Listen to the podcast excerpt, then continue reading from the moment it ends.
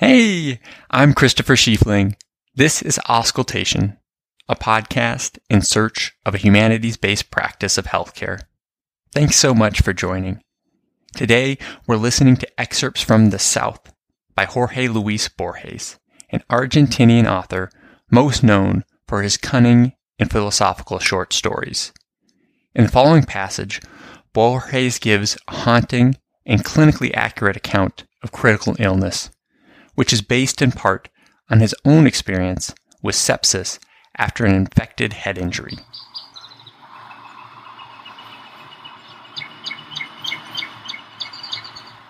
Excerpts from the South by Jorge Luis Borges. Fever wasted him, and the pictures in the thousand and one nights served to illustrate nightmares. Friends and relatives paid him visits, and, with exaggerated smiles, assured him that they thought he looked fine. Dahlmann listened to them with a kind of feeble stupor, and he marveled at their not knowing that he was in hell. A week, eight days passed, and they were like eight centuries. One afternoon, the usual doctor appeared, accompanied by a new doctor, and they carried him off to a sanitarium on the Calle Ecuador, for it was necessary to x-ray him. When he arrived at his destination, they undressed him, shaved his head, bound him with metal fastenings to a stretcher. They shone bright lights on him until he was blind and dizzy, auscultated him, and a masked man stuck a needle into his arm. He awoke with a feeling of nausea, covered with a bandage, in a cell with something of a well about it. In the days and nights which followed the operation, he came to realize that he had merely been, up until then, in a suburb of hell. Ice in his mouth did not leave the least trace of freshness. During these days, Dahlmann hated himself in minute detail. He hated his identity, his bodily necessities, his humiliation, the beard which bristled up upon his face. He stoically endured the curative measures, which were painful, but when the surgeon told him he had been on the point of death from septicemia, Dahlmann dissolved in tears of self-pity for his fate. Physical wretchedness and the incessant anticipation of horrible nights had not allowed him time to think of anything so abstract as death.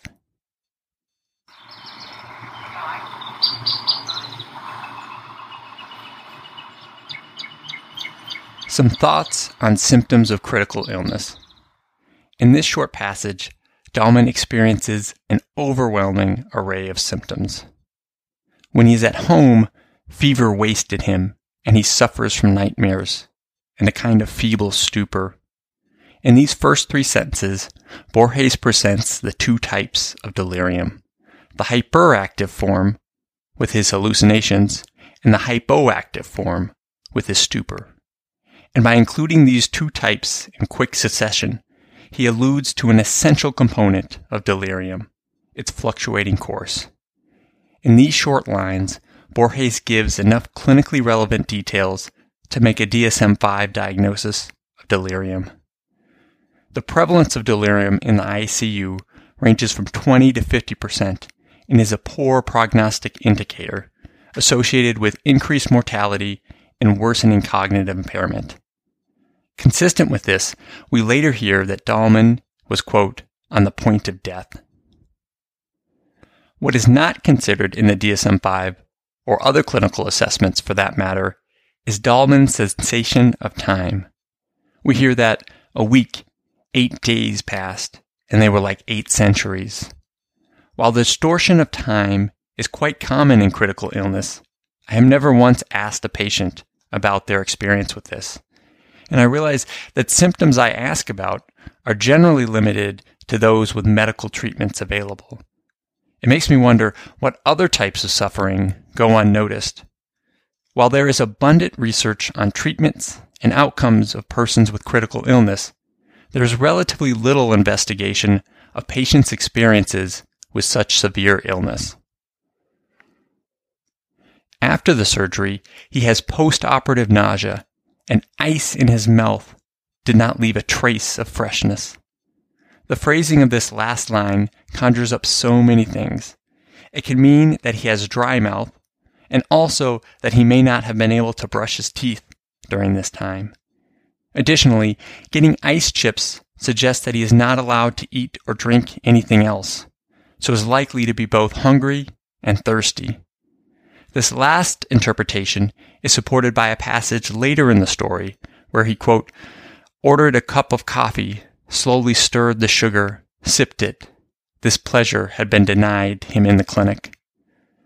Patients in the hospital are often unable to eat or drink for prolonged periods, either because they need surgery or might need surgery. Their diet is also restricted if they have problems swallowing, which is quite common with critical illness, because they are at risk of pneumonia from aspiration with eating or drinking. Making someone, quote, NPO or keeping them from eating is so common in the hospital that it is easy for me to forget how uncomfortable it can be. We then hear this devastating depiction. During these days, Dahlmann hated himself in minute detail. He hated his identity, his bodily necessities, his humiliation, the beard which bristled up on his face.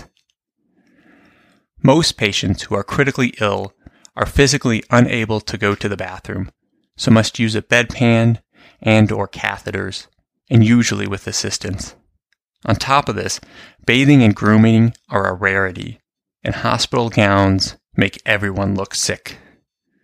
It is no wonder Dahlmann experienced such existential distress. I love that Borges rounds off this image of self hatred with the indignity of the beard which bristled up. Not only does the bristling invoke physical irritation, but the masking of his face is a manifestation of his altered identity. He has been reduced to a patient, confined to the sick role. It is always astonishing and refreshing to see a patient who is finally able to shave after weeks in the hospital. It is remarkable that a mention of pain only appears towards the end of the passage and almost as an afterthought.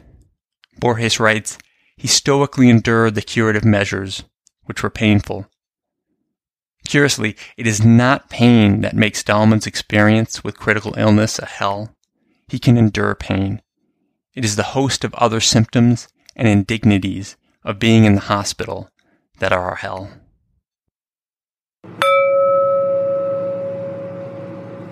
Why does the ICU have such good air circulation? Because of all the vents. Some thoughts on iatrogenesis. While Dahlmann's illness causes significant suffering, as much, if not more distress, comes from the delivery of healthcare itself. Iatrogenesis refers to such harms that come from the treatments rather than the disease.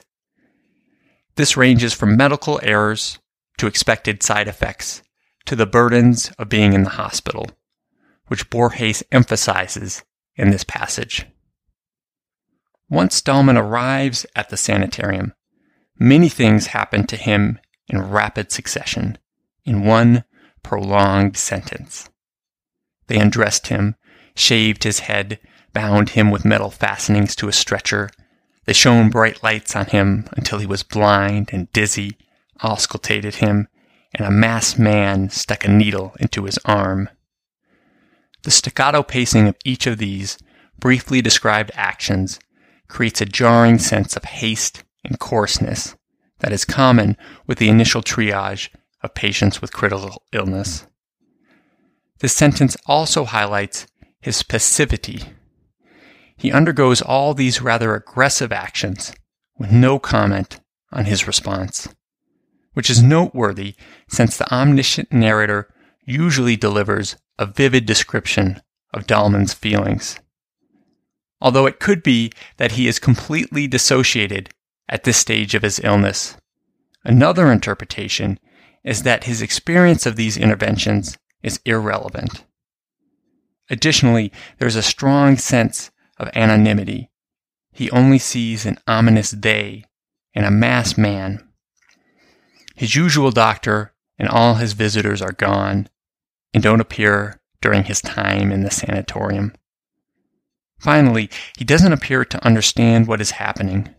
Abruptly, we hear that he wakes up covered with a bandage and only later learn that he had an operation. Through clever use of style, in a single sentence, Borges conveys the harsh and bewildering experience of severe illness.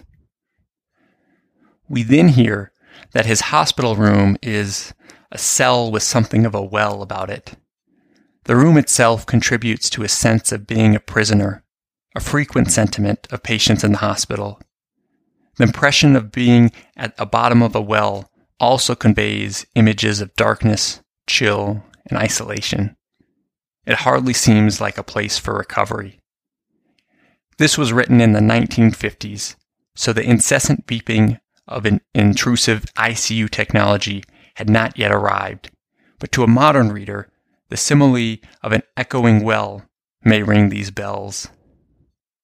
Lastly, we learn that the curative measures are painful. The use of the word measures makes me think of the full range of painful treatments we give in the hospital. From surgeries to dressing changes, from jugular IV lines to enoxaparin injections, from 4 a.m. phlebotomy to four times a day blood glucose checks, from being NPO, as previously mentioned, to nausea inducing polypharmacy. While do no harm is often cited as a principal tenet of healthcare, most of our treatments come with a certain degree of suffering. Of course, the sentiment behind this aphorism is that the benefits of treatments should outweigh their harms but phrasing this as do no harm encourages health professionals to ignore the suffering associated with treatments. What would be a better name for the ICU? I see your monitors. Some thoughts on illness communication. As is often the case, the story illustrates the frequent misunderstandings around serious illness. First, we see family and friends tell Dahlmann he is fine with, quote, exaggerated smiles, which suggests that they know he is not well, but are trying to protect him, themselves, or both. It is common for families and friends to wish to hide the severity of illness from patients out of concern that this will cause them to lose hope or lead to undue distress. The predominant value of patient autonomy in the current U.S. healthcare system resists concealing information. But in the 60s and 70s, clinicians regularly did not disclose a cancer diagnosis if they did not believe it would help the patient. This miscommunication goes both ways. Dahlmann also does not convey the extent of his distress. When his visitors told him he looked fine, he marveled at their not knowing he was in hell. But he does not seem to correct their misunderstanding. Additionally, in the sanatorium, he stoically endured the curative measures. One of the features of the so-called good patient is to quietly endure suffering, especially when distress comes from the treatments themselves. Many patients with metastatic cancer tell me they don't want to quote, be a complainer, and others have worried that expressing the true extent of their pain will be interpreted as an exaggeration or worse, as drug seeking behavior. Finally, even the communication from the clinicians seems to be lacking or misleading. The stated reason for going to the sanatorium is that it was necessary to x ray him this is a prime example of clinical equivocation. By focusing on technical details, the doctors avoid telling him the reason for the x ray is that he is seriously ill. Similarly, as described before, he does not seem to know he's going to have surgery, and it is only after he is recovering that he is told he almost died. It is possible that he was told what was happening with both his transfer to the sanatorium and the operation, but didn't fully understand because of confusion from his illness. As the narrator describes, physical wretchedness and the incessant anticipation of horrible nights had not allowed him time to think of anything so abstract as death. How much patients can and should know of critical illness is an active question that resists simple answers.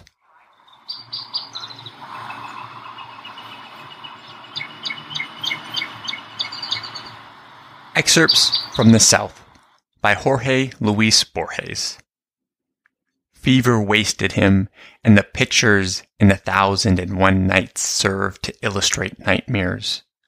Friends and relatives paid him visits, and, with exaggerated smiles, assured him that they thought he looked fine.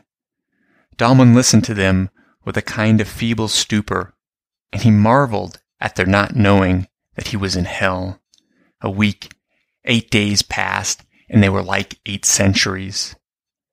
One afternoon, the usual doctor appeared, accompanied by a new doctor, and they carried him off to a sanitarium on the Calle Ecuador, for it was necessary to x-ray him.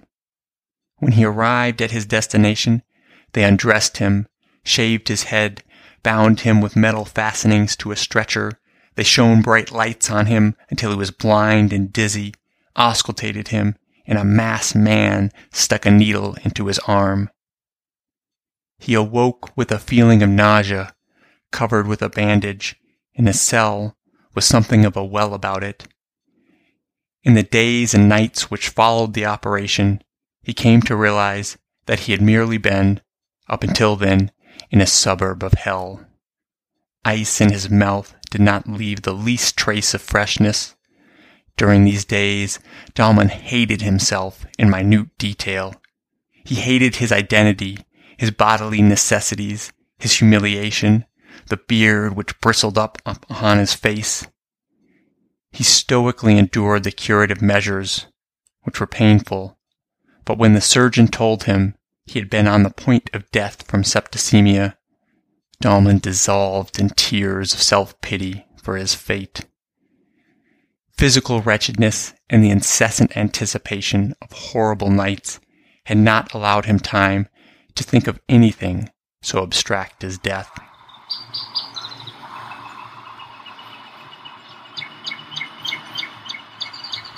The South by Jorge Luis Borges and translated by Andrew Hurley was published in 1998.